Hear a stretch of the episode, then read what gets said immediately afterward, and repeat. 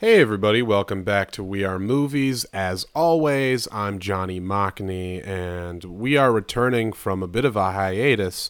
I apologize to all of the hardcore fans out there that have been uh, chomping at the bit for the next episode, but thankfully, I can tell you I have a really great episode to come back with. Uh, my guest today is my good friend Ndegwa McCloud, who's been on the podcast quite a few times, and uh, we talked about what is quite possibly my favorite movie of all time. Um, I'll get into the semantics of this a little bit. Obviously, I said the same thing about Jaws, but uh, I, would say it's almost an even tie with this movie. It is John Carpenter's The Thing from 1982. If you haven't seen the movie, obviously uh, go see it.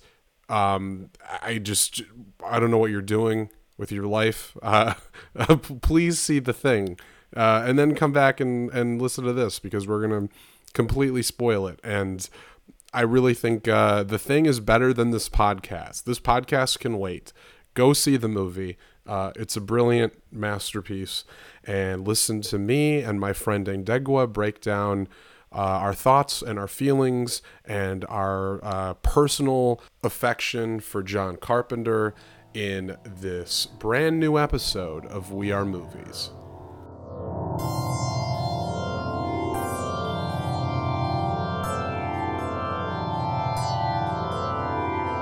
For a second, I forgot whose podcast this was. It took me.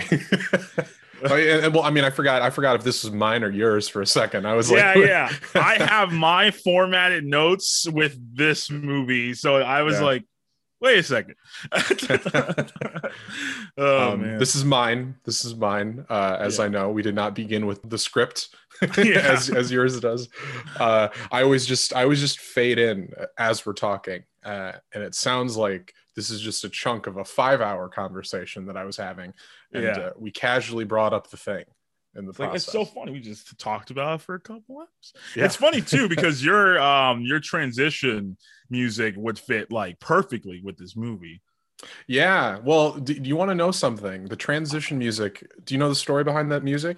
No, no. I, I was I, wondering if I could uh, uh tell. Let me see if I was if I okay. So the music that I use at the beginning of the podcast is uh I composed it in my freshman year of college uh, for a short film I made called The Insomniac, and a hundred percent I was just ripping off John Carpenter, like I, you know, because I, I, I, think I was inspired by the fact like because John Carpenter scores most of his own movies, and I, he famously like doesn't know how to write a note, and so I was like, then I could do it, and so that's what I came up with. And so when I first started this podcast, I didn't have any music for it. And I was just like, ah, it's the only thing that I have, so I'll use it. And it's just, what are we? Well, two years later now, it's it's still it's still the music. So that's and, so cool.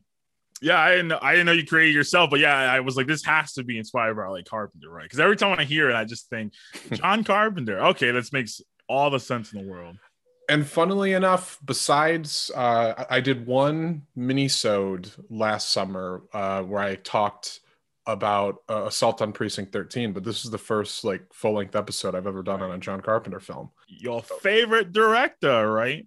Uh yes, yeah, no, good, good points for you. You're the number one. Yeah, yeah, yeah. I would I would say John Carpenter is my favorite director. It's I don't know how long I've been thinking that. Um, I think it took me a while to embrace it, to say that I don't need to lie and say somebody like Fellini is my favorite director. I can go like, no, you know what? If it's John Carpenter, then that's who it is, and I can tell people. yeah. when did you? uh So like, how long have you been a fan of his? movies like did you watch some as a kid and more as you grew up or was it like a lot as you grew up you watched a lot of them or I, I definitely, I mean, I, I watched quite a few of them as a kid. Like, I remember watching Halloween when I was pretty young.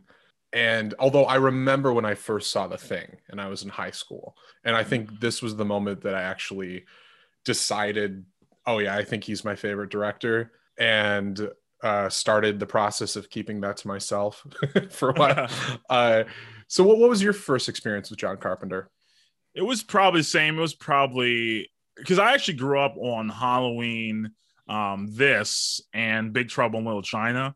Oh, I mean, I've watched I haven't watched Big Trouble in a while though, but I watched that all the time as a kid. So um, yeah, I was at least a big fan of those. And um, because of this podcast, I thought I was like, you know, I should probably watch more John Carpenter movies. I thought I watched more, I just forgot about, but I've I only had seen before, like for like before like a week and a half, two weeks ago, like um, print uh, the fog and Escape from New York. I think you watched.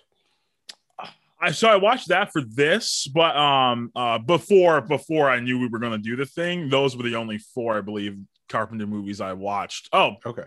And uh, before I should say maybe last year, because last year is when I saw um They Live because mm-hmm. everyone talked about it and it was one of your favorites. And I thought, you know, I, I should probably see this. And I because I think for me, Carpenter's always been like just like Halloween, The Thing, and then I also had seen The Fog a couple times and uh, Big Trouble a bunch. So like I was interested to see what his other movies were like um and i wondered for you like why do you think he's your like if you're like why this is why john carpenter is my favorite director in kind of like a in a nutshell um oh gosh i mean so first of all i think there's a lot of variety in his filmography i mean those three movies you just named halloween the thing and big trouble in little china are like wildly different from each other. And I was going to say, I think the fact that you grew up with Big Trouble, that's great because I think that's the one John Carpenter movie that feels like it would be good for kids.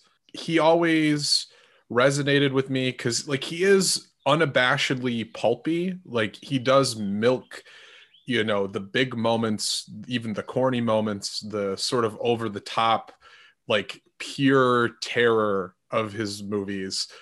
But he's also very he's very classy too and in certain instances he has a lot of gravitas he really knows how to use tension um, i think he has sort of a bleak sense of humor as well that comes across in a lot of his movies.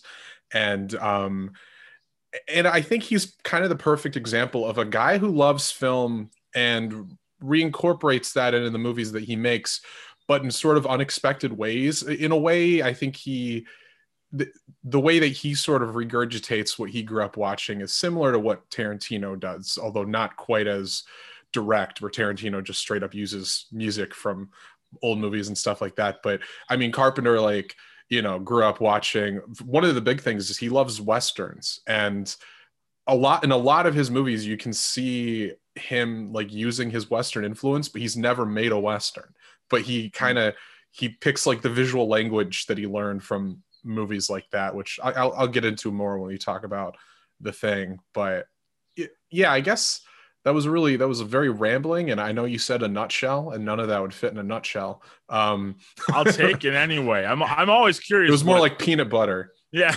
yeah, chunky peanut butter. uh, yeah, I was. I'm always curious when, uh, what people's, um, especially you, because like you have, especially when you're like someone who has uh, an extensive film knowledge, like I do, and I always wondered like what makes someone your favorite, and like how many of their movies that you love um as well just because i assume you would have to love a majority if not every single one of theirs almost yeah. for them to be your favorite unless like a few not this for instance for you but like unless like a few movies i guess were so good where it's like yeah. i don't even care about these like 80% bad these tw- this 20% is so fucking good well so let me say this and i think maybe this is how i'd put it i like i I, I'm, you know, I'm a film person. I love all kinds of movies. I'm fairly educated in the canon of what's considered great and stuff like that. And at the same time, I have a very deep love for uh, B movie pulp and exploitation.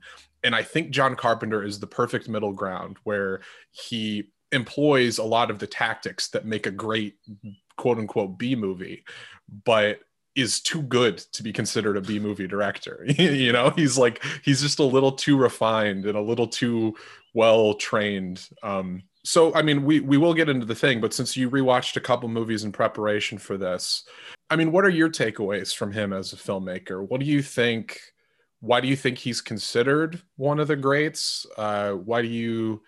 And I guess furthermore than that, like, what are maybe things you've noticed across his movies that you think kind of make them that show that they're you know all by the same auteur kind of kind of similar things to what you said. Like I like he has that B movie aesthetic, but like he's not too prestige, but like they're, they're yeah, they are like too good to be considered. It's like he obviously is a fan of um those types of movies. And yeah, when you said that, like, cause yeah, I especially looking at your Letterboxd, I know, and I know that you're like a big uh fan of like exploitation B movies type thing. So that that really makes sense, like the attraction, I think, to um, Carpenter for you too. I, I've noticed because now actually I just before we recorded finished Dark Star. Um, oh wow, yeah that that was that was weird. And I think when I when I looked at the ones I I've watched now, so I watched uh, recently like that um assault on precinct 13 escape from new york in the mouth of madness um they live last year. I've noticed besides like the ones i already had seen he definitely likes to go pretty strange and off the beaten path. And i think that is an attraction to like his movies because obviously i think his you know his tops. I feel like if you depending on which list usually the thing or halloween is always number one um, probably followed by they live or escape from new york. And it kind of depends. After that i've looked at a lot of different lists including your own on letterboxd to see like what do people think are carpenters or at least their favorites if not like the best carpenter. And i think when i think of him now especially a little bit more than i did before i think of him as someone who definitely um does his own thing. Obviously, I love that he does like most of the time his own music, and I love that his films all have some kind of uh, overt message or theme mm. about society or unity what have you i mean like they live i mean it's oh, like i always painted. tell people man they live like obviously one of the most overt uh reagan criticisms you'd see in the 80s and literally came out in election season like oh yeah it, it, came out i think two weeks before a presidential election like I, I i feel like that's and then obviously if you watch an interview with carpenter you know he'll go on and on about Reaganomics. He's like smoking two cigarettes at the same time. It's like Ronald Reagan, you know. So yeah, there's certainly, and obviously, I think they live as like the least subtle version of him putting messages in a movie. But yeah, yeah, it's in a lot of it. It's obviously in Escape from New York uh, to an extent, and uh, there's some even like Assault on Precinct 13. There's little elements of like race in there. Yeah. It's not explicit, but there's a couple moments like about they're kind of acknowledging sort of the alienation of the main guy being the only seemingly the only black cop in the city yeah you know? it's just like oh yeah you're just gonna be there and you know just hey just do do this thing it's fine all right yeah. i'm gonna out of here uh and yeah and yeah I, I, also I thought was oh god there's there's a black guy who's the lead of a movie I just didn't in the 70s and he's like a police officer I was like whoa took me aback and uh, I won't reveal what happens to his character or not but I was like oh okay interesting interesting um yeah and I think like even if you look at the posters for Carpenter's movies like they all are just like they're almost like a comic book like there's mm. like the splash pages they're all weird i mean the names of them prince of darkness yeah. village of the damned ghost of mars I, I, mean halloween the thing they live like they they do have that aesthetic and like even the title and i think i because i've noticed maybe the stranger carpenter gets it's not always for me Mm. But um, because I haven't seen all of them, um, I think I've seen nine or ten.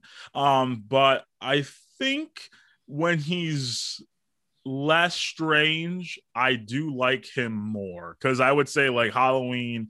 The thing obviously gets weird with the creatures, but it's like about like the character too and everything. And we'll talk about that more. But and I think that like Escape from New York, which was pretty fun, and uh Big Trouble is fucking weird as shit though. uh, so that I guess that's an outlier. And the fog is weird too, you know, fucking ghost. Yeah.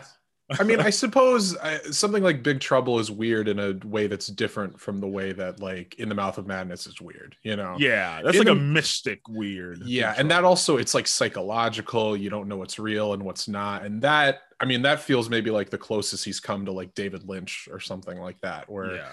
it, it's it almost sacrifices the traditional narrative that it's at the core of the movie where most of his movies as weird as they get there is a simple sort of uh th- there is a simple story being told that you can kind of track and, and you know them there's still character motivations. It doesn't completely uh devolve into the abstract. Um and and i mean and i think a lot of that comes from the fact that he is like he shows a lot of traditional uh almost like old fashioned sensibilities in a lot of his movies. Um and he also like one thing is i think he's even said this himself nearly all of his movies have the basic at the basic core of their story it's about like a siege of sorts. It's about somebody trying to hold off the evil trying to come in from the outside. And so you know and that's that can kind of be interpreted in many ways. In one case like assault on precinct it's 13 it's literally people trying to hold off criminals from getting inside. And then you know in the case of something like uh they live it's just an alien invasion. So the inside is just earth you know? Did you ever did you end up seeing prince of darkness? I didn't. I I saw a little about it because I since I didn't get a chance to see it, and I was like, oh, that is that is weird too. Okay, that is interesting. I kind of want. I really want to see it now. oh It sounds strange as hell. yeah legitimately maybe the only because as much as i love a lot of these movies I, i'm not like scared that much by them i think prince of darkness is the only one that actually kind of frightened me a little bit um, that one has some imagery in it that just really sticks with you and uh, also it's sort of like i would almost describe it as like assault on precinct 13 but with a supernatural element that's like this mix of science and religion Okay. yeah, very interesting. Also, a, a great lead, Donald Pleasence performance. Donald Pleasence, who was in sort of the company of Carpenter actors, because he's in that and Halloween and Escape from New York. Um, speaking of which, to me, in the pantheon of great director actor combos, you know, you got you got your John Ford and your John Wayne, you got your Alfred Hitchcock and your Jimmy Stewart. Uh, and then for me personally, uh, John Carpenter, Kurt Russell is just like one of the greatest combinations of actor and director. Uh, they did four, mo- f- what five, five movies together uh, over their career. They did The Thing, Big Trouble in Little China, Escape from New York, Escape from L.A., and uh, Elvis. And so, uh, Elvis. Okay, I was like, what is the fifth? Okay, it's a less carp. It's not quite a Carpenter Carpenter movie, but he did Right. direct it. Okay. uh, yeah, it doesn't quite fit in with the others. It's an Elvis biopic starring Kurt Russell. Uh, but but yeah, no, I just think it's like when you get these guys that work really well together, they kind of have their own shorthand, and and I think for a guy like John Carpenter, who's more obsessed with kind of the technical aspect of these movies, it works really well when he has a lead actor who he obviously works well enough with that he probably doesn't need to spend too much time crafting Kurt Russell's performance. Kurt Russell tends to just kind of know what the deal is and what he's in. Um, I, I always I point out how like uh, you know, like in Escape from New York, Kurt Russell's basically doing a Clint Eastwood impression, and he described that as saying like when I knew he's like I knew when when John Car- when John cast Lee Van Cleef in the movie, I got what he was doing. So I was like, all right, if he's Lee Van Cleef, then I'm Clint Eastwood. And then in Big Trouble, you know, he's doing a John Wayne impression basically, but John Wayne is like a big, like a dumber, broader version of that uh, caricature. And so it is this kind of like he just kind of reads the room and goes, "All right, this is what I'm supposed to do." And Carpenter's like, "Yeah, you got it." It's crazy too how like many films he made in such a short period of time. Like it's insane. Like that he had um like back to back to back, like starting in the 80s or 1980. He From the 70s to the 80s, he had a Yeah. string of. Oh, yeah, because. Elvis didn't that come out like 79, I think. yeah, So literally from 78 to I think like 84, he kept he had not stopped like every I think it was because of, yeah, 78 was Halloween and 79 would have been Elvis then. So 80 was the fog, 81 was Escape from New York, 82 was The Thing, 83 was Christine, uh 84 was Starman, and then Yep. obviously just a two year break gap. He took he took a one, one year break and uh, well yeah I guess a two year break because in '85 he didn't make anything, and then Yeah. '86 Big Trouble in Little China. I mean, it's crazy. And then 87 Prince of Darkness, 88 They Live, and then Yep. three years later or four years later, I'm like, that's four, that's four years later four years later he does memoirs of an invisible man because that movie took that movie required four years of preparation the big the big chevy chase vehicle you know yeah it's it's it's i'm always impressed when someone is able to especially just how different all these films are is able to make a bunch of films and back to back. Like that's not that's not hard. Like i remember like i think uh little side tangent but get right back it, it reminds me of how um in the 2010s like i would I forgot who is the the argument I thought was who won the decade as the director, but for me it was Denis Villeneuve because um, besides Incendies, which he made in 2010, from like 2013 to 2017, um, he made Enemy, Prisoners, yeah Sicario, Blade Runner 2049, and I believe one more I'm forgetting, eh, which is just crazy. I mean, that's insane. Those are great movies, all of them, I mean, just arrival so- did you mention arrival Arrival. That, That's the there it yeah Yep. There's an arrival. Like all different, so good. I mean, like who's doing what he's doing right now? And I think Carpenter, honestly, like you could argue, like he maybe did win the 80s. I mean, he look at look at all these films, and he's still thought of as this great director. Um, and people still talk about these films today. So and one has to say like incredibly ambitious that pretty early in his career i think halloween might have been the first case of it to put john carpenter's before the title like to, to to claim ownership over this movie slap your name on top of that title before he's even a well-known director. I, I honestly i think part of that that branding is, is part of what gets you the job because then everybody when they watch the thing it says john carpenter's the thing and they they remember that it's his you know? Yeah, I, I think he I saw that he said that some of his favorite directors from the past had done that. Like it would be like Howard Hawks this movie, um, or Alfred Hitchcock, Alfred Hitchcock's this movie, and he thought, well, I mean, if they're doing it, eh, why not? Why not me? You know, I want them to know it was me. Which Yeah. is, hey, I mean, I like it. Um, and yeah, that's that's a believer in auteur theory if you've ever seen one. yeah. Sure. I had a question uh, about a review that would get us into the thing. Yeah. So Famously, I, this movie was panned when it came out. This is- Yeah. This, not a eh, not a hit financially or critically. it's so sad. Like this this movie, and I guess before I get into that, I guess this this is like the this is like the preamble to the question or of the review. So the thing comes out in um June of 82 on the 25th of June. The same weekend as we talked about before as uh that we recorded uh I think uh Blade Runner, which Yes. is insane. But not only did it fail because of that, it like um on the crit or the financial standpoint, another alien movie came out two weeks before. Mhm. E.T. the extraterrestrial, the nice movie where for families where the alien gets to go home. Spoilers for E.T., I guess, and uh, which I already spoiled, so sorry, too late. W- but like this movie came out at the exact same time, so people it looks like didn't want to see this ambiguous ending where it's like did is one of them the alien? Or like will they both like are they gonna die? Is he gonna get away? We don't know. And it just it was cold and dark and weird and that was light and happy and for families.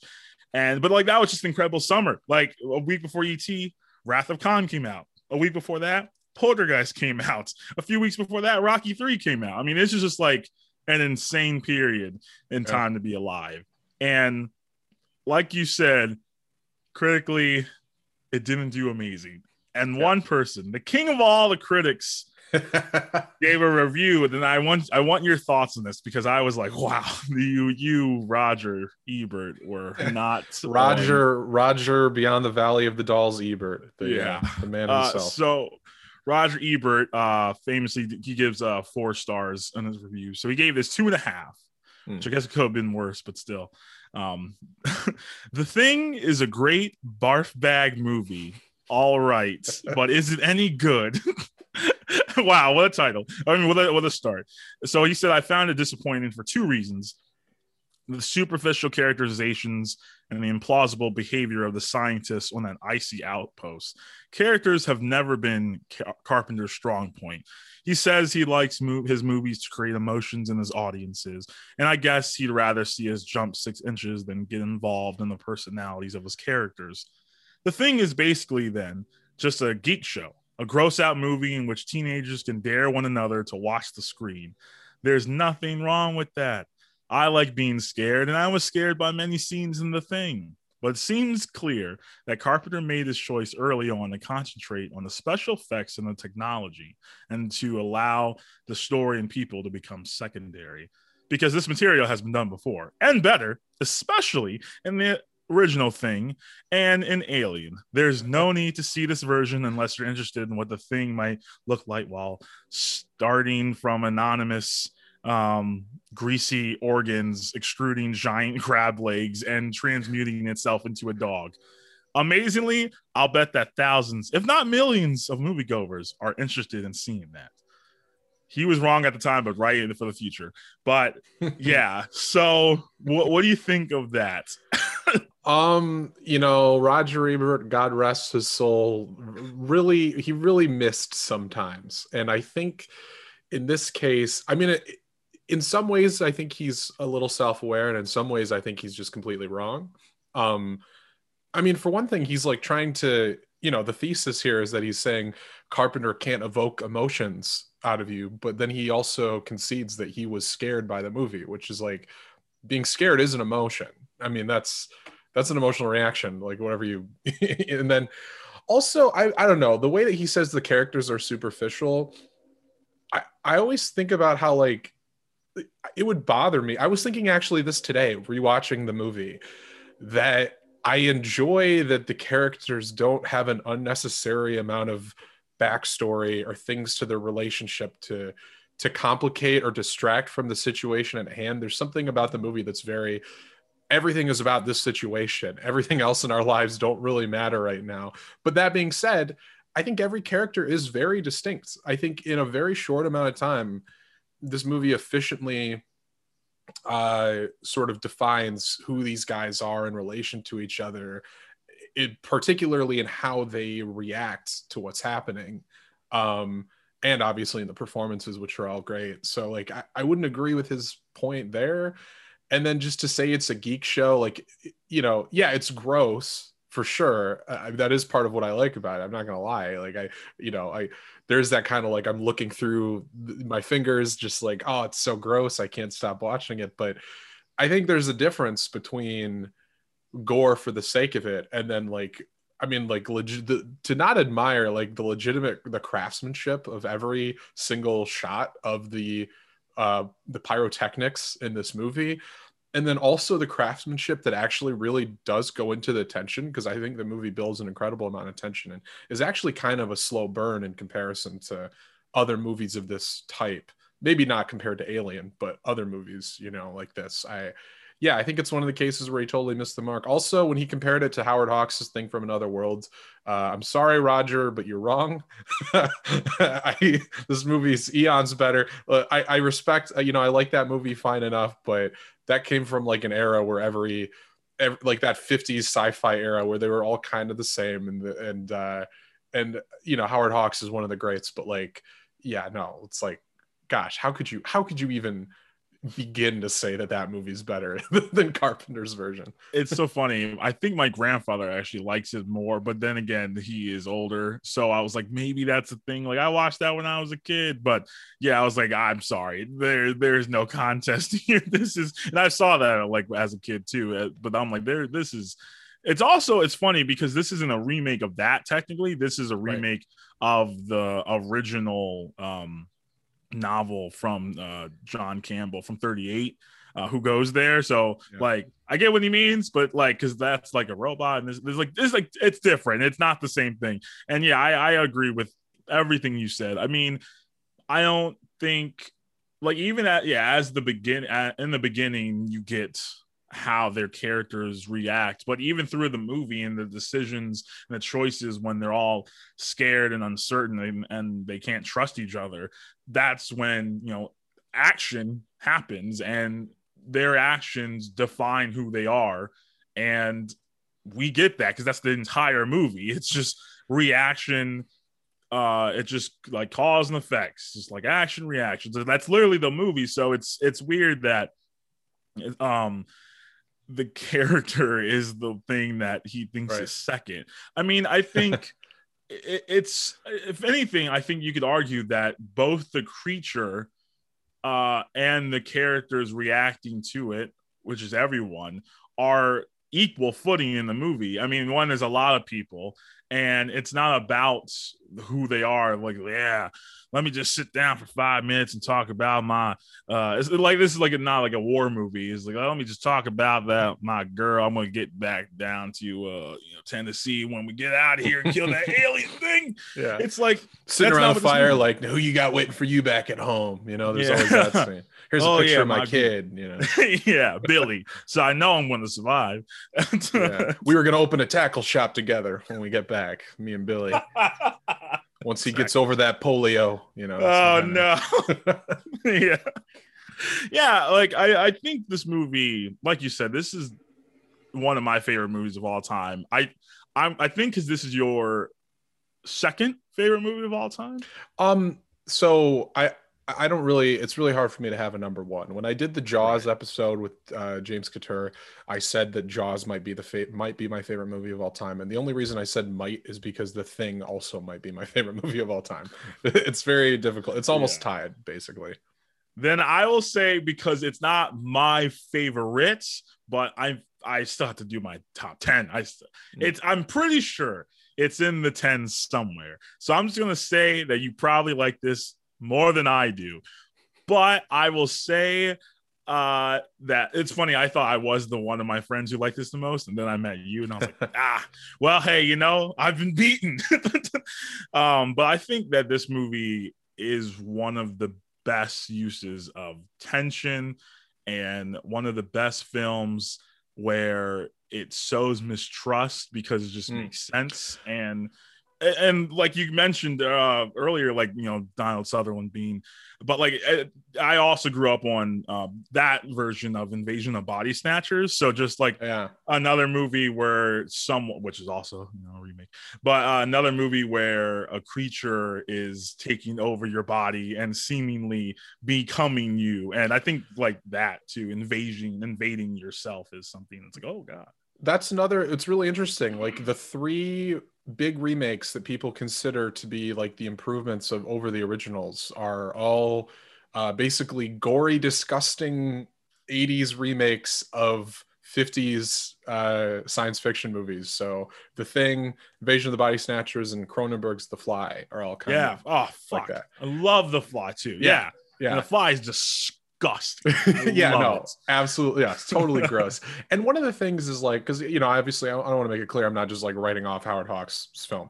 Uh, John Carpenter himself, I think, considers Howard Hawks to be his favorite filmmaker. And he's, um, you know, he, uh, Assault on Precinct 13 is heavily inspired by Rio Bravo.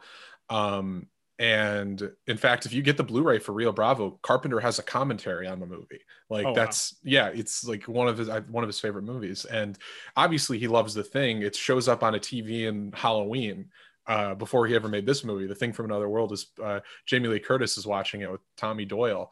Uh, and so um, he obviously has a lot of reverence for that movie. And then smartly enough as you mentioned he goes back to the roots by adapting the story like the original story that it was based on who goes there?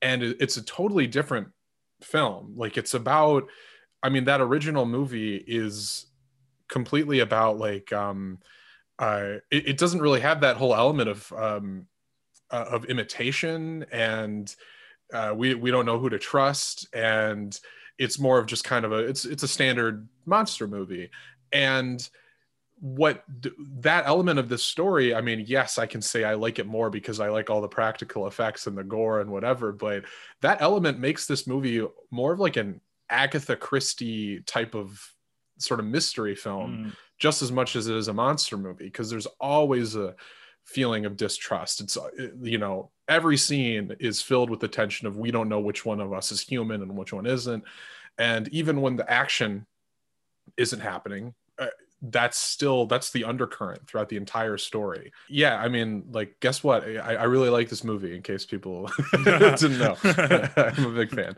That's an issue with some movies. I think they like waste time i mean sometimes building obviously building tension takes time. And I'll admit, and we just did Alien on my podcast, and I'll admit, yeah, and I still give it five stars. I still love it. One of my favorite movies ever. It is a bit slow mm. in the first 30 minutes. I will admit that. I, especially this last time, I was like, it's it's a bit slow at parts. Maybe just cut it down. If it, like it's already perfect, but you just like chiseled that beautiful Greek god down just a little bit, like five minutes. I think I'll be that'll be even just better. But I don't think there's an issue here with that at all. So like in Ebert's review, I think and if this movie say was longer maybe two hours um mm. even i don't know that I could see if someone's like, if it's shaved like a little bit more, it could be fine. But I think this movie is one of the best paced movies I've ever seen. From I mean, from the opening, when you get like just you're in space and you see the Earth, and then just like the alien ship in the corner, which I didn't notice for years happened. I don't know how I never noticed that happened until like a few years ago when I watched it again. I was like, what? Can I say something? And actually, this is going to catch people off guard, maybe. This is my one criticism of the thing uh, the movie that could possibly my favorite be my favorite movie of all time. I don't know if I totally like the very first shot being the alien ship hitting Earth. I think the movie works better. I, I think about it like if the story was just going as it went, and our first inst- instinct, like the first moment that anything supernatural or you know out of the ordinary happens, is what ha- when the dog first transforms probably a good 15 or so minutes into the movie or maybe even more. Um instead by doing the very first shot with the flying saucer kind of does kind of go like oh okay there's going to be an alien in this movie. Um i could understand people feeling two different ways about it. Jay bauman and red letter media i don't remember if he'd said this in the thing video or in the predator video but this and predator both had the exact same first shot with uh, the saucer hitting Earth before the credits even happen. And both times, I kind of think, I don't know, we don't need him. but that's the only. I, I think other than that, the whole setup when we're introduced to, you know, this Alaskan outpost and Kurt Russell's playing chess wizard. Uh, against a, uh, a, com- a, computer program voiced by Adrienne Barbeau, who was uh, John Carpenter's wife at the time. Uh, and then when he goes like beats him and he's like cheating bitch and pours his uh, J J and B whiskey into it and it breaks. And then right after that, we get the Norwegians landing there. We got the dog and everything's just you know it's off to the races after that. So yeah, yeah, very well paced, I think too. I I you know now you say that I was gonna that that makes sense and I I agree. I I wish it I didn't know it was there and now that I do know it's there, it is I, I don't like it. I, I, do think if you just had the thing burned, like I love how the titles is just like burned into the screen. Uh, yeah, like rips and goes yeah, and like, oh, up. It's so yeah. beautiful. But yeah, it's you don't need it because I mean I even noticed it and it didn't affect me this whole time. I thought I think just having like just like the Norwegians flying and then eventually you see this dog and it's like what's what's happening and yeah. then and then you hear like and then like he pulls out a gun. It's like, whoa, why are they trying to shoot this dog? What? And but if you having that in there, the little alien ship, it's like, oh, is it like an alien? Is that? But yeah, just having just because then you're on the same level playing field as the Americans. Um, mm. We're all the same. We're like, I don't know why they're shooting at us or this dog or what's going on, but obviously, and I think it even works better because you have the shot when the Norwegian lands um sh- and then it like it's shooting at the dog um mm-hmm. but and they're like oh no they're shooting at us now because i got shot in the leg but like it walks past them going after the dog so i think once again it reiterates like something's weird i think with the dog but not overtly saying it probably or hinting at it because of the ship because mm-hmm. you have that shot which i love is like because i would be like oh he's coming after wait he's not even he's not even shooting at us now what the yeah. he's going after the dog what the hell's going on here? It's it's a great. It's so confusing. You, the movie starts off with the two Norwegians in a helicopter shooting at this poor defenseless dog, and you're like, "What the hell's the matter with you guys?" and then they land on the base where these you know these our main characters are at, and uh, in a comical series of events, get themselves killed. Uh, one guy accidentally blows himself up with a. One of the Norwegians gets himself blows himself up with a grenade on accident. Yeah. and then the other guy, the other guy who ends up wounding one of the guys, um, uh, Bennings, and then like it was running through the compound shooting at the dog. Uh, Garry, sort of the guy in charge, shoots him between the eyes, and uh, and, and, so we're just kind of left to going like, what what was this all about? Uh, one thing is, if you know Norwegian, they do pretty much explain the plot of the movie because the guy is yelling at him in Norwegian, and so he does he is saying like, hey, it's like it's an imitation, it's not a real dog, blah blah blah, and then obviously we find that out later when the dog. Um, and by, by the way, I have to say, uh, until this year when I saw uh, Sam Fuller's movie White Dog, I would have told you this is the single greatest dog performance in any movie ever. Wow, I haven't seen White Dog, and I thought this was going to be in a uh, easily agreed upon thing. Now I'm like, whoa, there's competition for better dog acting. I have to see White Dog now. It's at least it's at least in competition. This might okay. still be the best, but that one certainly, yeah, challenges the thing for for the crown. Take my throne. yeah. Take my crown if you dare.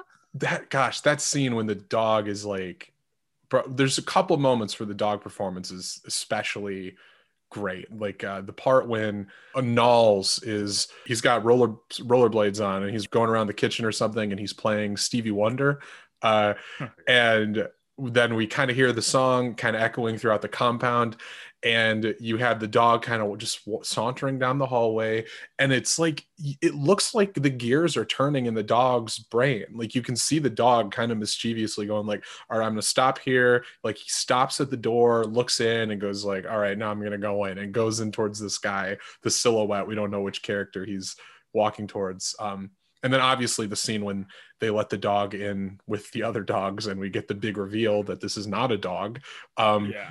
And when he walks in, he just like slowly walks in and threateningly sits in the very middle of the kennel. Yeah, with staring his, straight at the yeah. wall the entire time. just a dead stare. like, What's happening? Whose dog is this? Yeah, yeah. And then uh, that scene you were talking about in the in the hallway when it goes from room and then we see the shadow. I like how it's just so crazy because the camera is like on the opposite side of the hallway looking at an angle, and then the dog goes to the other side of the hallway but doesn't like look at the camera or anything like you know an actor would. Uh and then we go and then we see an angle but like it's it's so weird. And my other favorite dog shot is when i think they first get back um from the norwegian base and they just see it. It just keeps cutting back from them getting off yeah. the helicopter to the dog staring at the window like four times they cut back to the dog and it's fucking terrifying. It's just like yeah. And for a movie that we'll talk about the score in a little bit, but for a movie with such a good score, uh, when the dog is first let into the kennel, there's like it's just there's no score, and you just get this like the sound of the blizzard outside, and it, it's it you feel the tension ramping up just from the natural sounds around, mm. which is really great. Um, I, I mean, we must say, obviously, I'm gonna, you know, singing John Carpenter's praises all the time. Uh, th- this is a great collaboration among a few incredible minds. Uh, obviously, the effects are by Rob Bottin, who, um, if this doesn't, this probably this this makes me feel like a horrible sack of garbage. I want to know how it makes you feel. Was 23 when he made this movie. I uh, saw that today and I was like, well, I'm just gonna just leave and just go into traffic, I guess, because my life means nothing. Yeah. Hey, Rob, maybe you were doing amazing practical effects on a movie, but did you have a moderately successful movie podcast? Huh? Ooh, I don't think so. Yeah. Yeah. Fuck yeah. Did uh, we don't have ulcers from working hard on a masterpiece? So take that, bitch. And just, I mean, obviously, gosh, like every, I, th- this is one of the things, and you know, I, I, I, pick, I pulled up some negative Letterboxd reviews for us to read at the end. Oh, But one of the things people were pulling out was just like saying the effects were dated, and I was like, what the hell are you talking about? Like every, every single effect looks amazing. Wow. Like, wow. Yeah. It.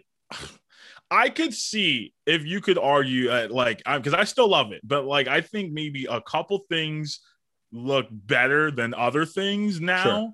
But like all of them still look great. I mean, so yeah, that that's crazy, especially if not like, oh man, this one didn't look good, but like all of them are just they didn't hold up. What the fuck? Right.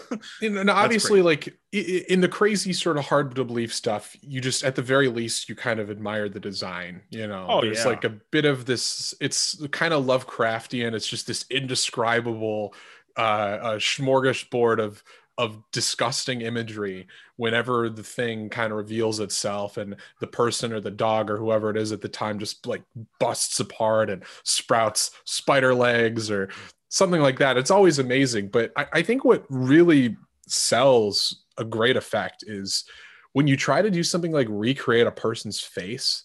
Like, mm. so the thing I, the scene I think about is like the, the famous defibrillator scene in the third act of this movie, um, which I don't even know the point of describing it. Just look it up. Watch the movie, obviously, if you haven't yet. but uh, the when uh, the character Norris, his head is, you know, he's revealed to be the thing, and his head is stretching, and it falls on the ground, and it's obviously an effect. It's an animatronic, but it looks so much like a human face. Like it really. I was thinking about how in like the first Terminator movie, when Arnold pulls his eye out, and then like it, it's clearly Arnold, but then right after he pulls the eye out, it cuts back, and it's like the most obvious like cast like it's it's not a real arnold head. Yeah. But i i feel like it's seamless in this movie going from the real norris to the the animatronic norris. I, I think i saw that the doc whose arms are taken off yes. that was actually a double amputee that they got. For one shot. Yeah, yeah, for that one shot. And i was like oh my god it's blowing my mind. Like that's, that's amazing that's so smart. Yeah. Yeah. Cause he gets his arms chopped off. So they have one shot where they have a W amputee and they put a mask of his, of the actor's face yeah. over, over the amputee for one shot. Incredible. And, I, and I, it's funny because the scene, uh, that same scene, but when, um, like Norris's head, God, I think that's the maybe oh, it's hard, the most disturbing, just because it does. It really feels like his head is really separating from his body when when it's stretching and then like just ripping and the green is like coming off before it's like yeah. hanging down uh, completely but like when it's just like it is act it's it freaks me out still that that actually does still make me a little scared. just like, oh, this is so it's fucking weird. Really uncomfortable to watch. And yeah. even just like when the head's on the ground upside down and it sprouts the spider legs and it oh crawls. That really creeps me out to watch. Like, yeah. and it's in the door. Oh God, when it goes into the doorway and uh, Palmer's like, "You gotta be fucking kidding!" Yeah, yeah, they, they torture it. That, that's uh, that's another thing. Is like, you know, I, obviously, I said I think Carpenter has a bleak sense of humor, um, and this movie, you know, I should point out it's not technically written by John Carpenter. It's got a it's a screenplay by Bill Lancaster, yeah, um, who I believe is the son of Burt Lancaster, apparently. Uh, but the the I there there are plenty of like little moments that I I feel are like played for laughs, even if it's not a joke there are moments that I laugh at, and I don't think it's wrong to laugh at. Um, I mean, just for the record, if you ever did you have you listened to the audio commentary on this movie? Uh, I have not. It's one of the greatest audio commentaries of all time. It's John Carpenter and Kurt Russell, and Kurt Russell is laughing his ass off many times. One particular moment when Wilford Brimley's character Blair is like trashing the communications room, and you know, he's just going like, "It wants to be us," and then he starts like shooting at him, and he's like, "I'll kill you!" And uh, Kurt Russell's just cackling, and I laugh every time I watch the scene, and it's I can still like acknowledge the the stakes of the scene, but also laugh at kind of the absurdity of it, and then. Yeah. yeah plenty of little like dry humor moments, like when uh, uh, MacReady, Kurt Russell's character, is uh, locking Blair up in this uh, um, in this shack, and you know Blair's like, I just don't know who to trust. And he's like, I can understand, Blair. Trust's a hard thing to come by these days. Why don't you just trust in the Lord? And he's like, you know, like little dry comments like that are funny. I think. Yeah. I uh I, I laugh sometimes at the when they're like, okay, so we're gonna split up uh um you're gonna go with Windows. Like, I'm not going with Windows. Like, oh Yeah. fuck you, man. Yeah. Fuck you, man. I don't trust you either. Yeah.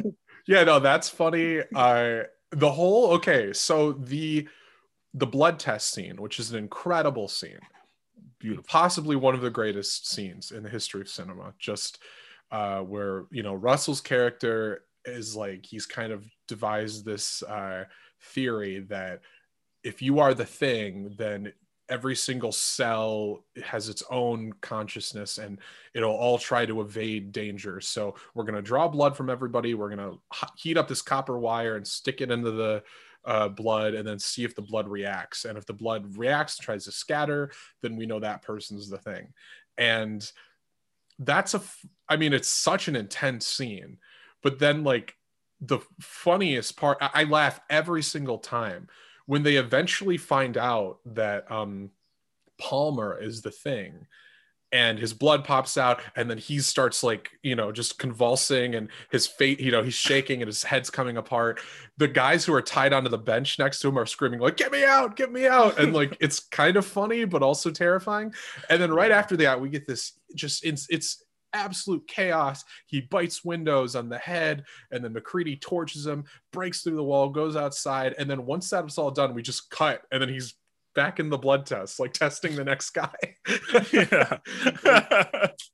oh man, that it's it's so yeah. I was gonna say that part made me laugh too. I also love at like the end of that scene um when they're um uh testing um oh god who's the last person they test uh garry, Garry, yeah. and this is the thing that kills me every time it's like I know you gentlemen have when a test ends up being negative for Garry, and then he's just like, okay, I know you gentlemen been through a lot, but when you find the time, I'd rather not spend the rest of my winter tied to this fucking couch.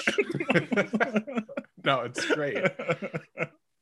Yeah. Oh. Incredible. Yeah, and that's another thing. Like every actor in this movie is so kind of well defined with, with with just a very little amount of time. It's not like we had to set them up for a half hour before the plot starts. Like, yeah. you know, Palmer smokes weed, kind of uh, the chill dude. Yeah, Keith David's character, Childs, the sort of on edge, a little hot headed, you know, kind of gets angry fast.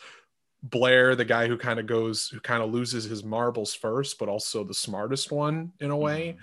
And then, you know, Kurt Russell's character, MacReady, sort of this no nonsense, uh, t- kind of cool guy, awesome sombrero. Uh, but also like you know very good at his job but also kind of as we established in that very first scene with the chess wizard kind of unwilling to accept defeat as we kind of find out about him throughout the movie and yeah i think they all have and then garry you know is sort of he's the leader but he's not really up to it he doesn't Yeah. really quite know how to be a good leader and great scene also i always love when he like they kind of they don't trust him because he had the only key that could get to the blood I love that scene too. Yeah, it's like, wait a second, like, yeah well, anybody could have took that key. It's like, ah, no, no, no, and then Childs Yeah. like, no, man, that key's always on that ring. That would take impossible. then it's like, you gotta tell me who the key is. and the Windows is like, yeah, you, you, of course you would protect them. Or like, uh, they're blaming maybe the doc. Yeah, they're just like, oh, Cooper. Yeah, okay, well, he couldn't have done it. He came up with the test. It's like, oh Yeah. yeah, so that just means he he can't be the one, man. Like, shut the hell up, man. yeah Ah, yeah. and then I always love that when he when Garry kind of resigns and just goes like maybe I shouldn't be in charge and he you know maybe you'd be more comfortable if I wasn't in charge. So he puts the he takes out his gun and he sets it down and he goes Norris I can't I can't see anybody objecting to you and it's such a blatant like comical shot of Norris who's this kind of frumpy guy in a sweater and he's just kind of looks around he's like oh I don't think I'm up to it fellas like yeah, it's so fucking funny. Yeah. yeah. And then the child goes to grab the gun, and then uh Clark is just like has the little uh little scalpel or knife. He has a knife at this point. Yeah, it's just like, oh no, no, no. It's like, well, Yeah. and then MacReady's like, well, I guess I'll take the gun. yeah and, well because then he says like it should be somebody with a slightly better temperament childs yeah. If you- like obviously Kurt Russell's the big star of this movie. I think probably at the time the most famous actor, still the most famous actor in the movie. Do you what what are your thoughts on Kurt Russell as an actor? Uh, I think he's great. I think he, um, as I don't know how anything on the internet starts, but whoever started this, uh, when they have uh, Kurt Russell always understood the mission. Um, is I think that's what it is. Uh, the assignment. Like, I think. the assignment. There it is. Yeah, like every movie he's in, I feel like he knows what to bring. Um, whether it's yeah. uh, tongue in cheek or just serious. I think he's just he's one of my favorite actors. He's just always fun for me. Like I know if I'm going to get a Kurt Russell performance, it's usually gonna be fun.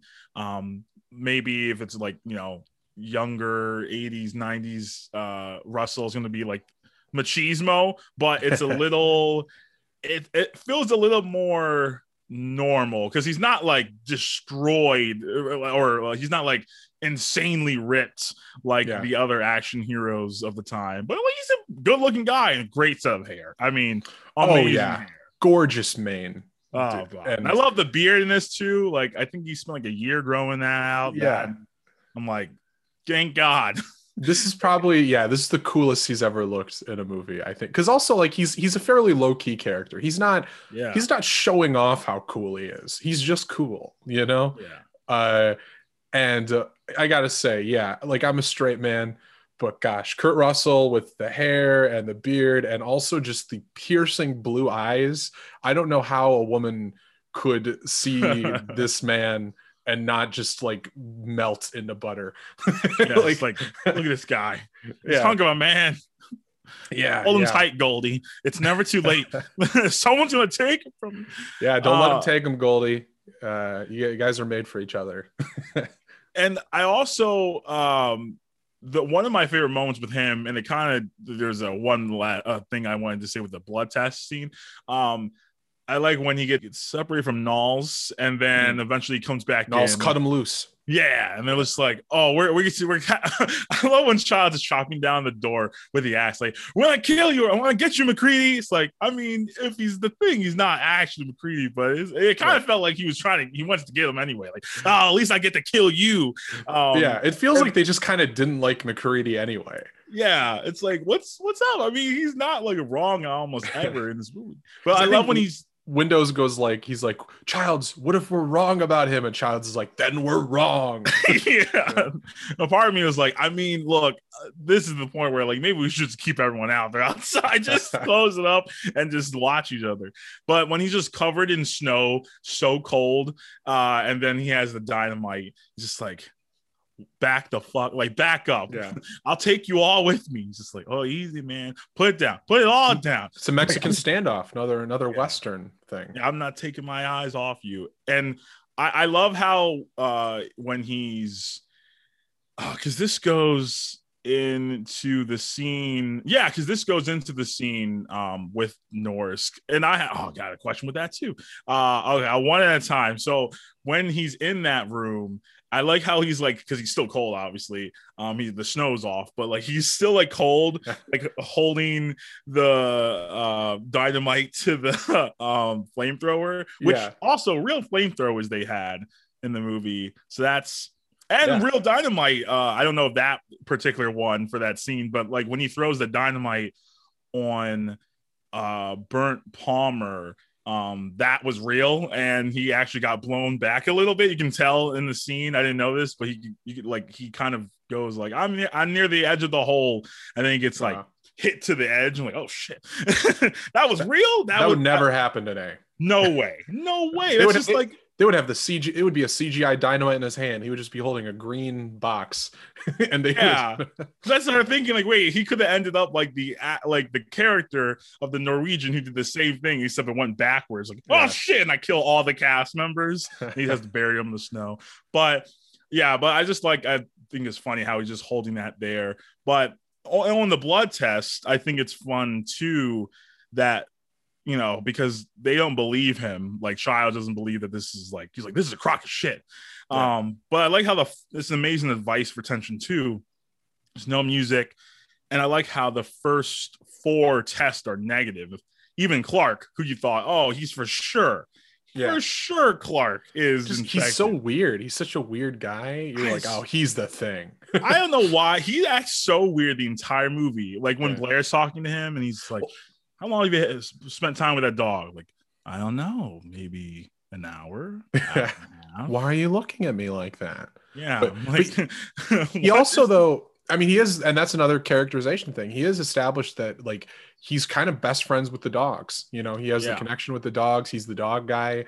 And then like when Blair kills the dogs, it just like cuts to the shot of you see the dog with the axe in it, and uh the and, and that's in the foreground and clark is in the background staring at him and, and he looks so sad like you do it's kind of an emotional beat of like god like this guy his best he's not close to any of the guys in the compound like the dogs were his best friends you know yeah, and then no one trusts him later because even Right. like when uh um MacReady locks up Blair, and he's like, "Hey, watch Clark."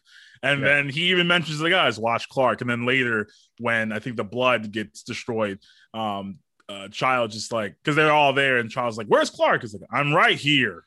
yeah Yeah, because like he even knows that they don't trust him. And when Clark is holding the the scalpel, well, the shot when you, you see the scalpel, and then you see a hand take it, and then you see on the left side of the screen, like he just has a scalpel in his hand, and it's Yes. like him, and then Nauls, and then MacReady, but like the the scalpel's in the foreground, and then it's like, oh shit, something's about to go down. But then at the same time, when you think, oh, okay, so there's gonna be some kind of standoff between MacReady and him, where he's gonna try to kill MacReady. Boom! That's when Doc loses his arms and or his Yeah. uh, arms is like, oh shit! And so that's all happening. And then later, when he's like tie everybody up, he's getting really weird. He's getting really close, and it's really Yeah. uncomfortable. Like that's close enough, and, Clark. he- and he's saying like yeah guys let's do what macready says. Like he's kind of being like you're like oh that guy's about to try to kill macready yeah. And then it's so funny because he turns uh yeah because childs is like i'm not doing shit. And then he puts the gun in his face like i'll kill you. It's like do it. And then he takes the safety off. He's like okay i guess you are serious. And then boom here comes clark boom shot in the head really Yeah. fast and it's like shit perfect Shit. and perfect shot too the way that you yeah you see him holding the scalpel kind of in the foreground like up against the screen and macready's in the background um and i have to say like uh, uh this movie this, this movie shot by dean cundey who Yeah. shot most of carpenter's movies for a while he also he did escape from new york uh he did halloween and i think you know this is like a perfect marriage of director and cinematographer. He's like he's the master of the deep focus as far as i'm concerned. Like there's so many Mhm. shots in this movie particular where he's he's utilizing an entire space. Like you're seeing a whole room and all of these guys you know deep focus especially works in an ensemble setting where you have multiple characters on screen and you kind of have to see them all and see what they're doing at the same time. And that's done so well. Uh, also like when you watch it on blu-ray especially the colors really pop. The lighting in this movie i think is incredible. A lot of the indoor scenes utilize a, like diegetic lighting like particularly when they're in the hangout room with the pool table.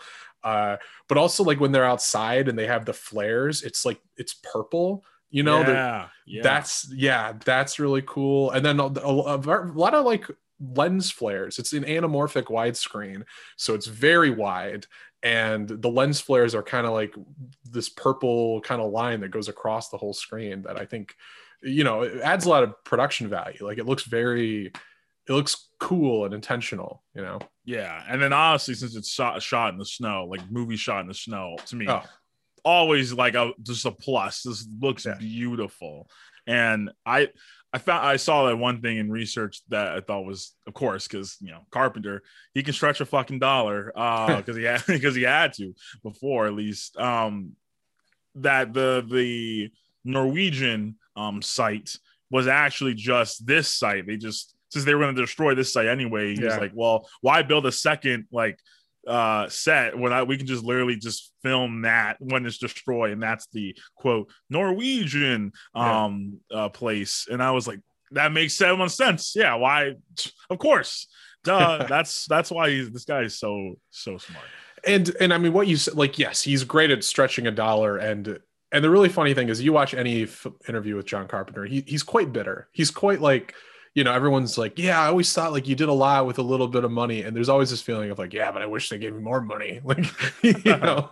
and then I think especially he really got uh, down in the dumps from the thing because I mean, I think in retrospect, most people consider this his masterpiece, Mm. and I think he can. It was a real passion project for him, and it was, uh, I think at the time the most money he ever had for a movie and just the fact that it was kind of a commercial and critical flop at the time and didn't gain a cult following until later it really kind of brought him down and you know it's like now i've seen st- interviews where people have been like oh yeah i love the thing i've seen it a thousand times and he's there he's just like yeah i, I wish he'd seen it a thousand times when it came out like Yeah. um, Do you think?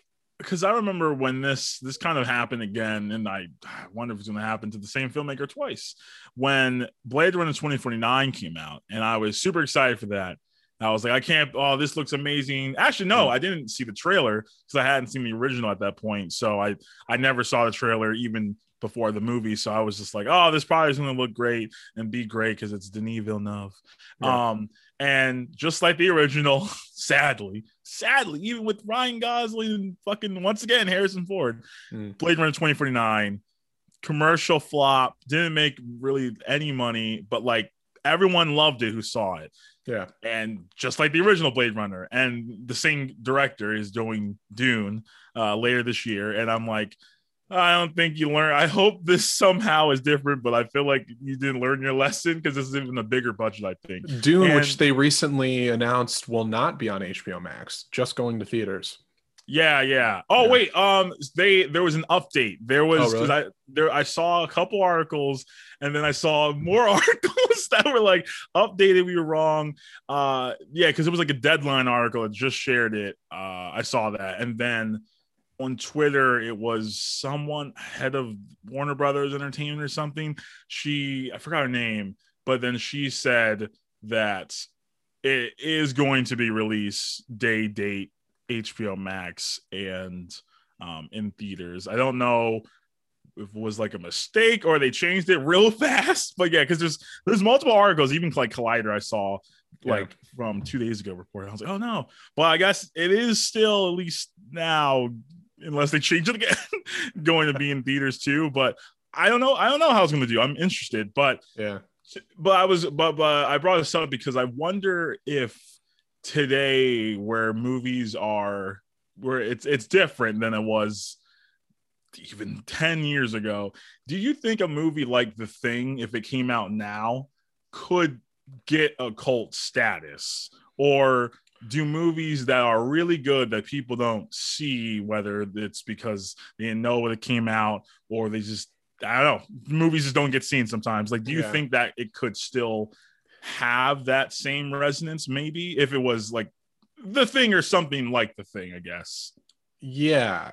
I, I mean, I think it could. It, movies do come out still that kind of become cult movies automatically almost. And it's usually because Yeah. they they usually appeal to a subculture uh, kind of of people who like certain kinds of movies. Oftentimes they are even like John Carpenter throwback movies, like something like The Void, you know, something like that. I but oftentimes i mean these aren't movies that really get wide releases in theaters anymore anyway Mm. you know think about like mandy the uh, panos Yeah. cosmatos film i don't think that that wasn't playing in any theaters near me you know and Same. Yeah. and so that is a movie just organically designed to be a cult film like Yeah. which they say you don't set out to make a cult movie but oftentimes like you, you kind of know you know when somebody thinks they're making a cult movie uh, but yeah, I mean, I definitely, I definitely don't think I don't see a movie like The Thing being a mainstream hit nowadays. I, I just don't think it quite taps into what we like. We nowadays we just like the big hits are epic films, either a big sprawl, like even something like Dune. It has to be a big epic uh, of a, of a grand scale, and then even like our superhero movies are all you know two and a half hours and full of 72 movie stars you know it's like yeah, movies I- are an event now. Yeah. yeah, yeah, they're an event for sure, and so There's like if there's like a few exceptions, but even then, sometimes it's like the filmmaker, like you know, obviously an exception to the rule, but like it's still Quentin Tarantino. yeah. Like that's still like a Quentin Tarantino movie, so it's not like oh Before yeah, the Irishman, I would have said Scorsese as well. yeah, But, yeah, yeah, and I, somehow he's still he's negotiating huge budgets. I think Kill, his latest film, Killers of the Flower Moon, is going to be 200 plus. and I'm like, how the fuck is this happening? what is want- happening? Yeah, I do want to talk about Tarantino real quick in relation to this movie because obviously he's a big fan of Carpenter. Um, you know, he he's put Kurt Russell in quite a few of his movies as well. Um, and Tarantino a couple times used score from The Thing, which The Thing, interestingly enough, one of the few John Carpenter movies where he didn't do his own score. The score in this movie is by Ennio Morricone. Um, you know, kind of going back to, again to Carpenter's Western roots. Uh, I, I- think in, in some ways, I think the way that he uses the anamorphic widescreen lens kind of is a throwback to Sergio Leone a little bit, but then also straight up using the great spaghetti western composer uh, Morricone for the movie, uh, who oddly enough, I think everyone points this out. It sounds like a John Carpenter score still. It's kind of Yeah. very simple uh, series of tones, and for a long time that was confusing. I think to people, they were like, "Wait, you got all the you you you got the money together." To get a huge composer like Morricone for your movie, and it just sounds like another Carpenter score, which is still very good, but you know, d- not it doesn't quite have i guess the theatrics of a morricone score because his scores tend to envelop a scene and they just become the scene. And then many years later uh, you know decades later quentin tarantino makes the hateful eight uh, also starring kurt russell funnily enough. And Also- snow. also yeah about a few characters in the snow who don't trust each other uh, except this is a western and not a science fiction horror movie. And ennio morricone does the original score for the hateful eight. And in certain scenes in that movie uses score that was ne- that he wrote for the thing that was never used in the thing. So there's a couple key moments in the hateful eight like uh the first big poison scene i guess the only big poison scene a couple moments like that that score that's very distinctive and very really takes control of the scene and that was written for the thing. And i really think and I, carpenter has said like he said that his movies are his scores are like wallpaper like he likes them to complement the action of the scene but he doesn't want it to be the scene. And so i think that's why in a lot of those cases he has this he had the, at his disposal some incredible music written by morricone but it just wasn't it didn't fit his style, you know? And so luckily it got used eventually, but I just found that, yeah, very interesting. Kind of the weird incestuous relationship between uh, John Carpenter and the Western genre and Quentin Tarantino and how it all kind of came back around. Yeah. No, yeah, I, I didn't know that. That's that's really interesting. Yeah, because I remember when the because I think to this day I've only seen four movies that were scored by Morricone, and the first one, well, like technically was the thing. Um, I didn't know that back then. I assumed it was Carpenter too. Yeah. Uh, the the first one I knew um was uh, the Hateful Eight, and I remember hearing about him before, and I was like, oh wow, this is amazing. Like he, I don't know if he was re- he was retired, I think, or he hadn't done anything in a while, and then he did it for uh the Hateful Eight, I believe. Uh, I think so, yeah. Okay. Yeah, because I think like he hadn't done anything or he's retired, and then uh, you know Quentin Tarantino was like, "Hey, you know what? I actually want a score for the, my movie this time, and not just uh, amazing uh, songs that I have uh, gigantic knowledge." As. I think you mentioned in your Reservoir Dogs episode of your podcast, uh, Tarantino did never never had an original score for his movies. Um, yeah, Until the Hateful Eight, yeah. And which is so wild. And oddly enough, that and that was, I mean, gosh, Morricone came out of retirement and then won his first Oscar for that movie. He won Yeah, before that, he had won an honorary Oscar, like a lifetime achievement Oscar, which they usually give to somebody when they go, "Oh, he's never going to win an Oscar at this point, so we might as well we give him the lifetime." What? But he got a real one, uh, which was kind of incredible. And I remember he got a huge standing ovation, and I mean that was kind of a huge kind of throwback time because he was up against John Williams also, I think, for Star Wars that year, and so. Yeah. yeah, just a beautiful moment. If anybody has a chance, look up the YouTube clip. Everyone stands up and applauds Ennio Morricone, and it's it's a it's beautiful. And um, you know, yeah, genuinely. I mean, he passed away last year. Um, mm-hmm. and one of the greatest, pop, probably my favorite composer of any movies. You know, I'm a big spaghetti western nut, so yeah. I like a lot of his scores. But yeah, d- uh, definitely one of the greatest composers of all time. Um, I when I saw the Good, the Bad, and the Ugly last year, um, I was like, fuck, especially near the end of the score. I was like, especially like, wow, like how like you were right when you were describing how his like his score usually you know, like in that movie like enveloped the scene. I mean, the you know I don't want to spoil it, but like the three way uh, Mexican standoff near the end is oh yeah.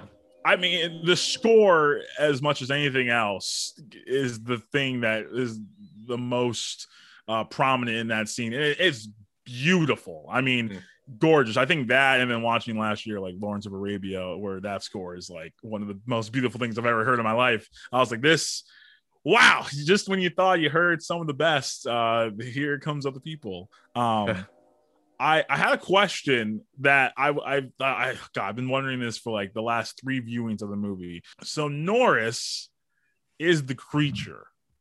Yes. And he which we find out in the chest defibrillator scene right yeah and that being revealed made me wonder okay so there's this scene when this is when um uh Mac- macready and nauls like uh are they're like oh where they been and then like um going to the window is norris and then he's like guys guys I see them.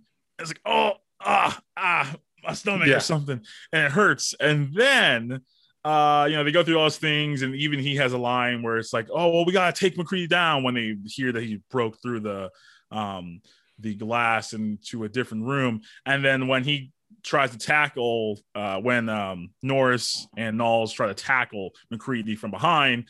Uh, MacReady like throws him off, and then Norris like goes into a bookshelf and he goes down. He's like, ah, and he kind of looks like, oh, he's not breathing. And then obviously you find out that he is the thing when the defibrillator starts to uh, go through his chest with the arms of the doc.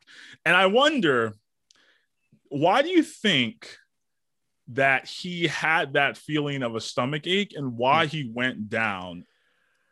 I had a theory I've always thought that too, because that looks like it. There's even parts when people aren't seeing him, and he's kind of like ah, like he yeah. just genuinely like feels pain. That yeah, there's no one's around. Like that's before yeah. they get to the window. That part when he's like ah, so I'm like right, which makes you think like maybe maybe it's just the thing, kind of like not settling correctly. Like it, there could just be an imperfection in the organism itself, and that's what makes him like shut down um, at the same time, it's like I don't know. I watched the movie and and there's really the movie does not have an overt logic as to who's a thing at what point. You know, yeah. like to that we were talking about the blood scene earlier and yeah garry's the only person who has the key and the only person he would give the key to is copper and we later find out neither of them are the thing so we really don't know who got to the blood you know yeah. it's like a lot of uh, unanswered questions right and, and, and it could have just been and really i mean you can just fill in the blanks and be like oh either somebody stole the key from him or if you're the thing you can just come apart and maybe you can the maybe it you know Slide one finger crack, yeah. yeah. got up through the crevices or whatever like it leaves a lot to your imagination which i think is cool um, and i don't think there are correct answers that's one thing everybody you know spent a million years talking about who's the thing at what point in the movie.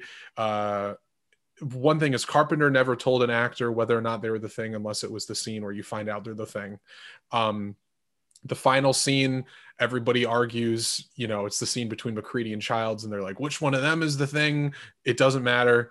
It, it, the point is that they don't know. Uh, the so the thing with Norris, I guess my theory, I've always just assumed he did it maybe intentionally to distract from the situation, but I also I'm not quite sure why that would be necessary. so I I really don't know. Uh, I don't know. What's your theory?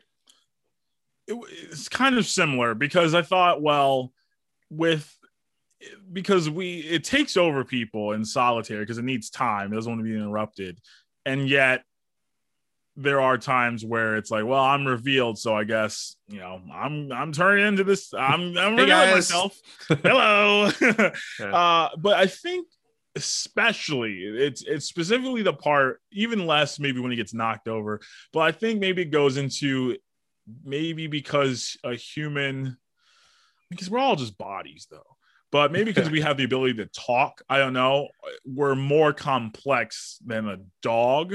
Yeah. so maybe even though he's you know he's completely like a person uh it's completely a person uh when we see it. So maybe there's some type of i am form i am that person but there's still maybe i need a little bit more time to full like to get uh, to be a hundred percent. Maybe it's like outside looks like a hundred percent that character. I need like I need like a like an hour or 20 more minutes to fully have the strength. I don't know because Yeah. you know the the chest pains and then he gets knocked over and it's like uh what the fuck just happened? Like you just get up right? You're you're an alien. You're fully formed.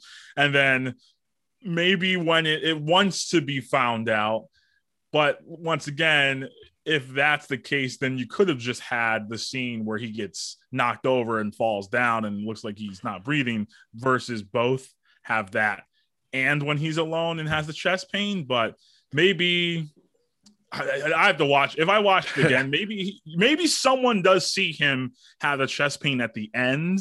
Like he has, he starts it when he's alone, and maybe at the end, someone sees it. And So maybe like- maybe the thing is just rehearsing, just for when people Yeah. do see it. Yeah. right, right. I- It's just Th- that's one thing is like that'll actually bring me to the first Letterboxd review I want to read because this uh, out of all the Letterboxd reviews to really infuriate me this one this one's high up there uh, half it. this is a half star review for the thing half a star out of five this was my first watch and I was expecting something great instead I got moment after moment of absolute idiot plot points like the guy who can't shoot a dog from five feet away not to mention the hilarious moment when he takes out an explosive and defying the laws of physics and logic, the explosive falls out of his hand backwards. Then, if that wasn't enough, the other guy in the helicopter dives near it and tries to throw snow on it. I mean, what the fuck good was that going to do? I think he misunderstood. The, the guy was trying to actually pick up the bomb. Anyway, when the scene in the in the dog cage, when the alien is there attacking the dogs, they just stop shooting it and then they do set it on fire and they put it out very quickly. And then the doctor finds out the thing isn't dead, but its cells are still active. Don't you think it would have been, you know, kind of helpful to tell everyone and say, oh, by the way, it's still alive. Let's take it outside and burn the shit out of it. No, he just locks himself in the bathroom, according to one of the other characters. Then, after those two guys take out the remains to a room, one says he's going out, and the other says, "I'm go- I'm just getting some stuff here." That was so laughable. And then, of course, alien monster attacks him to replicate him, and the other guy comes back while it's happening. And the guy on the radio who can't get through to anyone, well, what would be the point as to apparently the Norwegians couldn't speak any English? Blah blah blah. It was obvious there was no point in watching much more as an unintentionally funny, and each scene would be a series of idiot moments. Th- This guy, I should point out, not the greatest orator or writer of all time. Um, Uh, I'm gonna stop there. But basically, this is the this is like the kind of cancer that like uh CinemaSins has become on people's film critiques like yeah, this this review is ridiculous. I mean, there was so there's so much, but yeah, I, everything he said basically, it's like, dude, what are you talking about? Like, Right. Did you watch this? Uh, you watched this movie clearly, but like, did you really consume this film? Because that that Right. doesn't make any sense. Like, yeah, like you said, like, oh, he's like digging through snow, and oh, he he threw it backwards. Like, who does that? right like You- it's like this movie's bad because a guy a character messed up like Yeah. people do you can look up like tons of videos on YouTube of people like one of my friends shared something the other day. Like if someone in the military training or something, they had a grenade and they're supposed to throw it forward like normal, but it slipped out their hand backwards, so they had to like dive. Like this happens, like so, like and it's like they couldn't shoot the dog. It's like, I mean, I don't know, man. It's a dog. It's running around. It's a helicopter. It's moving. maybe the guy's like- not a good shot maybe he's not a trained shooter yeah, know? like these aren't killers. They're all scientists or they're just uh, pilots or something. Like, I'm- yeah, I'm telling you, it's the CinemaSins like effects on on modern film criticism says a movie, the quality of a film is not defined by the craftsmanship of the the people behind the camera the people in front of the camera whatever it's not defined by the emotional reaction you get from it it's defined by whether or not you can poke holes in the logic of characters and uh and, and even in this case, this is really nerf stuff that this guy's talking about. There's nothing Yeah. like it's always bothered me when people say like, "Oh, The Dark Knight Rises is bad because how did Bruce Wayne get into Gotham?" And I'm always like, "I don't care how he got into Gotham. It's not the point." But fine. In, in- in this case, there's nothing of that level. there's no, there are no gaping holes to that extent. Uh, Yeah. Does not not worthy of a half a star. This guy is insane. Uh, have stuff. Moving on, half a star. This movie is extremely boring. There is no star of this movie. All characters are equally forgettable. I disagree. Uh, neither horrifying nor thrilling. I do not understand the hype surrounding this movie. It's gray and bleak, aesthetically very unappealing. Too much yelling, too many men. Too many men. Sure, it didn't pass the Bechdel test, but you know what? uh, I don't really think it's a negative of the movie. There's just a bunch of men. I don't think this part. I don't think uh, like this movie. Sure, it, this could be all men. I don't really think that really matters. But Yeah. this isn't aesthetically pleasing. Oh my god. I mean, okay, yeah, to say it's not aesthetically pleasing, factually incorrect. Um, yeah, if you got a problem with a movie that only has men in it, maybe do your research before you watch it. um, yeah. it- that does bring me to this next one. This is really funny. Another half star Letterboxd review. This is funny because of the comment that's at the top as well. Half star. How does this have a 4.3 star rating? It's so fucking bad. I'm convinced only straight men love it. And then the top comment says, I'm gay and this is an absolute masterpiece. nice, nice. That's so funny. yeah. The, the, the sexualization of like who these movies are for. Yeah, like, You know? this is only for straight men. Oh, you and I, man, we're the only guys Like, you like. are, are- people not capable of just like kind of seeing like objectively what's good and bad about a movie Uh, i don't know maybe that's yeah. to be fair i'm a straight man so like you know same, but still, it's like, come on. And especially the last comment, like the boring, like, the, like I said, this movie moves, and one, it's short. I think it's like what 142, 48. 49 i think yeah Yeah, and like obviously minutes of that are credits, so it's like Hmm. this movie is pretty short. It's only a little above the actual movie, an hour and a half, like just a little bit more. So it's like, what do you want? And this movie moves from the beginning. I don't know what. I don't think boring is something that you could put on this film. There's always Yeah. something happening, but yeah. That's that's that's wild. i agree and the tension's always ramping up. It's constantly opening itself up the way it develops and more information comes across and uh, people talk like people so it's not like oh they're like weird robotic 80s i don't know what they're doing. Or like we said there's no who you got back at home? or yeah. Gosh, I can't believe we've been on this place for this long and we only got this much time left before we can go home, you know? yeah. Um, this is pro- this is my favorite negative review. Half star. I would have handled it. That's it. i would have handled it i got this i, lo- I love that That- that sounds like my old manager at my job he's like he's one of those guys like yeah i, I if that were me that were Yeah. me shit there's no way there's no way i have all my guns I would destroy that thing. I would kill everybody, and then I would be alive, and I would got out there somehow. I would got off the continent somehow. Yeah, I yeah no, I respect that answer wholeheartedly. Uh, that, that review. That's the only review. That's the only half star review for the thing. I'm like, yeah, all right. yeah, sure, that's Uh, fine. Uh, did you have anything in your notes or anything you wanted to mention before we're done?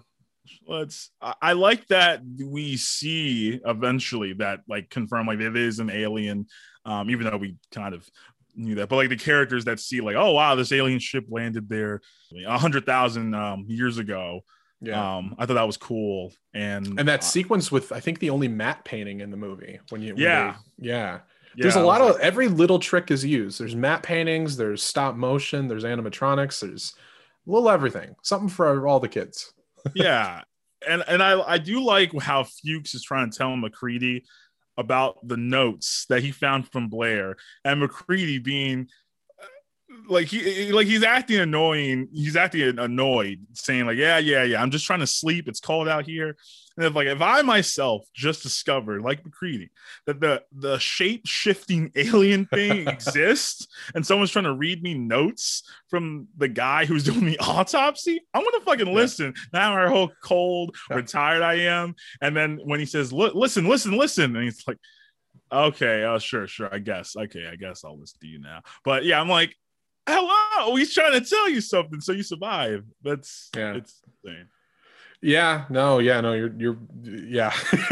it's funny. He's he's too cool. He's too cool to care that much. Uh, yeah, it's just like, look, uh, the whiskey's gone. The the well, actually, maybe the whiskey's not gone because at the end they uh they do drink Yeah. that. There's plenty of J&B whiskey throughout this film. If you, you know, I think that was Howard Hawks when he criticized the movie. He was like, they turned into a fucking commercial for J&B whiskey. uh, which, to be fair, I just watched the movie. I'm like, you know what? Might pick myself up some. We'll see. Uh, uh, that, that's one thing. Maybe one day I'll record an audio commentary for this movie and do it over some J&B whiskey. That'll, that'll be the thing. I listen to that for Yeah. sure. you want to join? We'll do it. We'll, we'll yeah, I fucking yeah, I'll drink some. Uh, I, I I'm horrible with whiskey, but I'll I'll do it. I'll just gotta get it like three things down, and then I'll be and like ah whiskey. This is just water. this is great. I, I did want to point out for some reason something I didn't even realize until now is just like another way that Carpenter is a very like subtly clever filmmaker and just little kind of choices he makes that I don't think everybody would make. At the end of the blood test scene when uh, when MacReady tests Palmer's blood and the blood pops out, which also an incredible effect. They had a fake hand that's Kurt Russell's hand. And the the fake and the thing Ah. pops out of it. So in the foreground, you see Kurt Russell's hand. That's not a real hand okay. uh, which is well done. It's really hard, you know, nobody can tell. Um, but then when it pops out and MacReady drops his flamethrower and he walks backwards, it cuts to the flamethrower hitting the ground and dragging. Like it's just a little moment that's just kind of like it kind of adds to the chaos of the scene, you know, just to see the flamethrower hit the ground and drag. I, I thought little things like that. I'm like, not everybody would do that, you know? Yeah, it's yeah. It shows like he, I, he really is uh just a genius. I God, it's like John Carpenter's on like the, that short list of people who I just I wish still were like making shit, Yeah. feature length shit at least. Uh There's a lot of people on that list. I'm like, damn it! If you, At- uh, at the same time, and honestly, I feel two ways about this. John Carpenter, possibly my favorite director of all, probably my favorite director of all time. Uh, at the same time, it's like judging from the last few movies he did and what he chooses to do now. I'm totally okay with him not making another movie. Like I feel as though he, Yeah. it's not so like if he doesn't want to do it, I don't want to see him do it. You know, oh yeah, the last thing I want to see is a hesitant John Carpenter movie like a Yeah. tentative film. He has teased. Uh, he was on the postmortem podcast a few years ago when the because he did the score for the new Halloween movie, and he uh, which was a great score, obviously. And he's you know he's still doing music, and that's great. But he was saying like, yeah, I'm thinking of doing it again. I just got to look for the right project, and you know if he does it, I will be the first one in the theater to see it. Uh, as will you, I'm sure. We'll both Yeah. be there to see it. But uh, yeah, at the same time, it's like if he doesn't want to, I'm not gonna make him. Yeah. like yeah, yeah, like when Nicholson on the I guess the acting side, when I was like Nicholson retired, I was like, damn, damn. But I, I know, I know sometimes whether it's but now I think it's so it was like a line memorization was a little getting a little hard as you get older, which is Yeah. why it was crazy to me how actors like Christopher Plummer could when he was you know still alive because he recently Right. passed away too, how they could st- you still remember lines when they're that old. Like that's yeah. that's crazy to me. Like hit 90, I'm I'm now acting. I feel I'm just gonna I'm not even remember anything. like watching movies. Like, oh look at this. I, I'm seeing. Have you heard of this movie? Uh, The Thing. Grandpa, you've watched this like last week. Oh no, it's happening.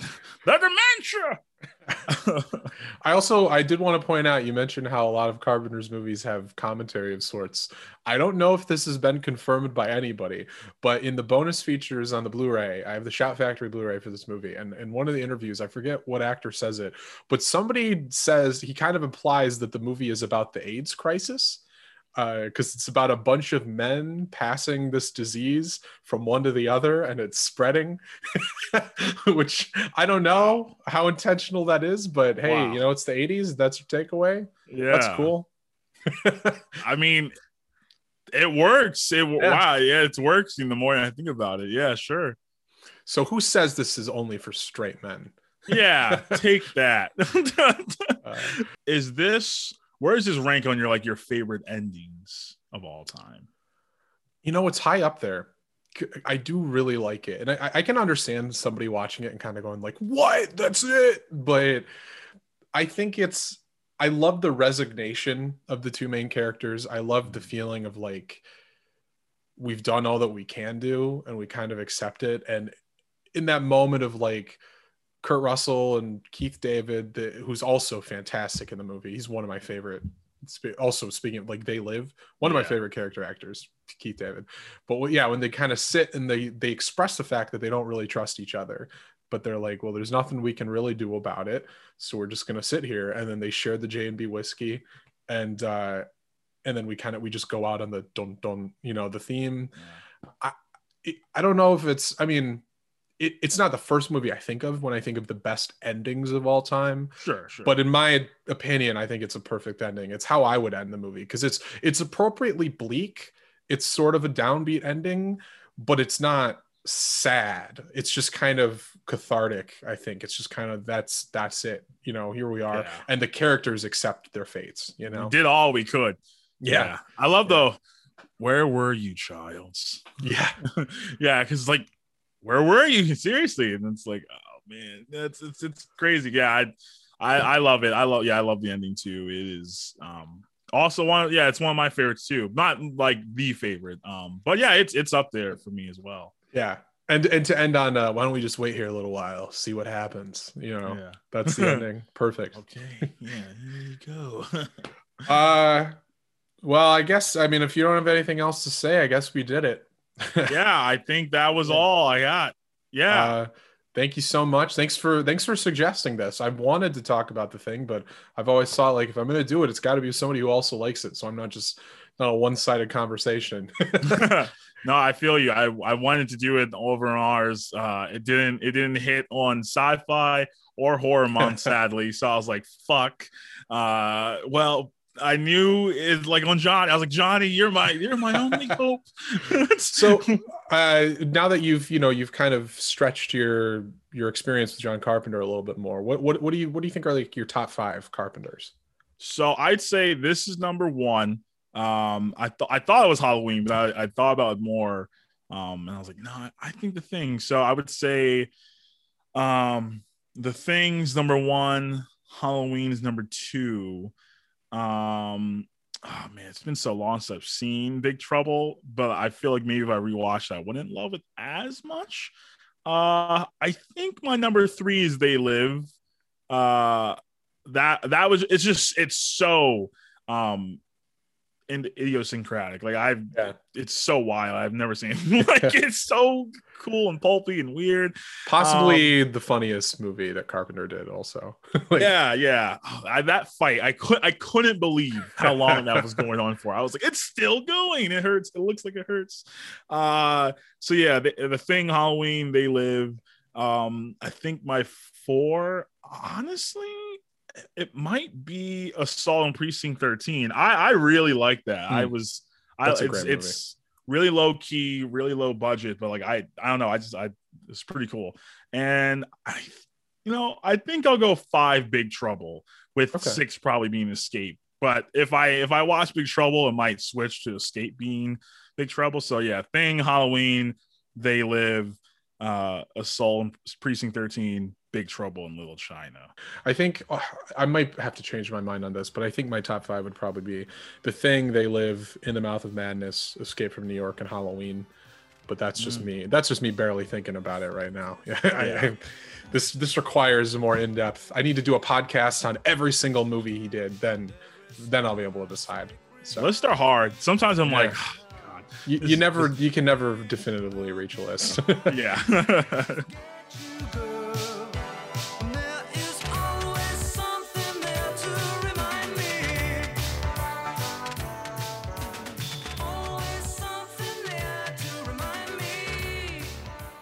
All right, everybody, that wraps up another episode of We Are Movies. Thank you so much for listening, as always. Uh, it's good to be back from this long hiatus and after some time off of the show and kind of dealing with uh, uh, a hectic, strange, uh, rough portion of my life, um, I couldn't think of a better way to come back than with um, my favorite movie of all time and with one of my good friends, Ndegwa. So, uh, thank you to him for coming on.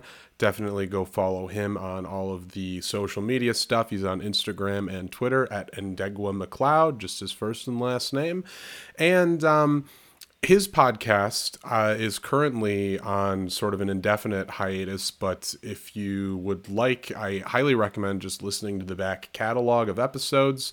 Uh, it's called You Can't Handle the Genre, and you can find it wherever you listen to podcasts. And I've also uh, been on that podcast a couple of times, and it uh, I just had a wonderful time. So, um, in the grand scheme of the movie podcast ecosystem, ours are uh, quite closely tied. And so, if you are a fan of this show and you haven't yet, feel free to like us on Facebook, We Are Movies. You can also follow us on Instagram and Twitter at We Are Movies Pod. You can also follow me on Instagram, Twitter, and Letterboxd at Johnny Mocny, J O H N N Y M O C N Y. Also, if you haven't left a review yet, uh, I always appreciate that. Reviews are great. So, um, that is all I have for you today. I will be back with you very soon. And until then, uh, sit back, relax, have some J&B whiskey, and uh, keep an eye on your dog.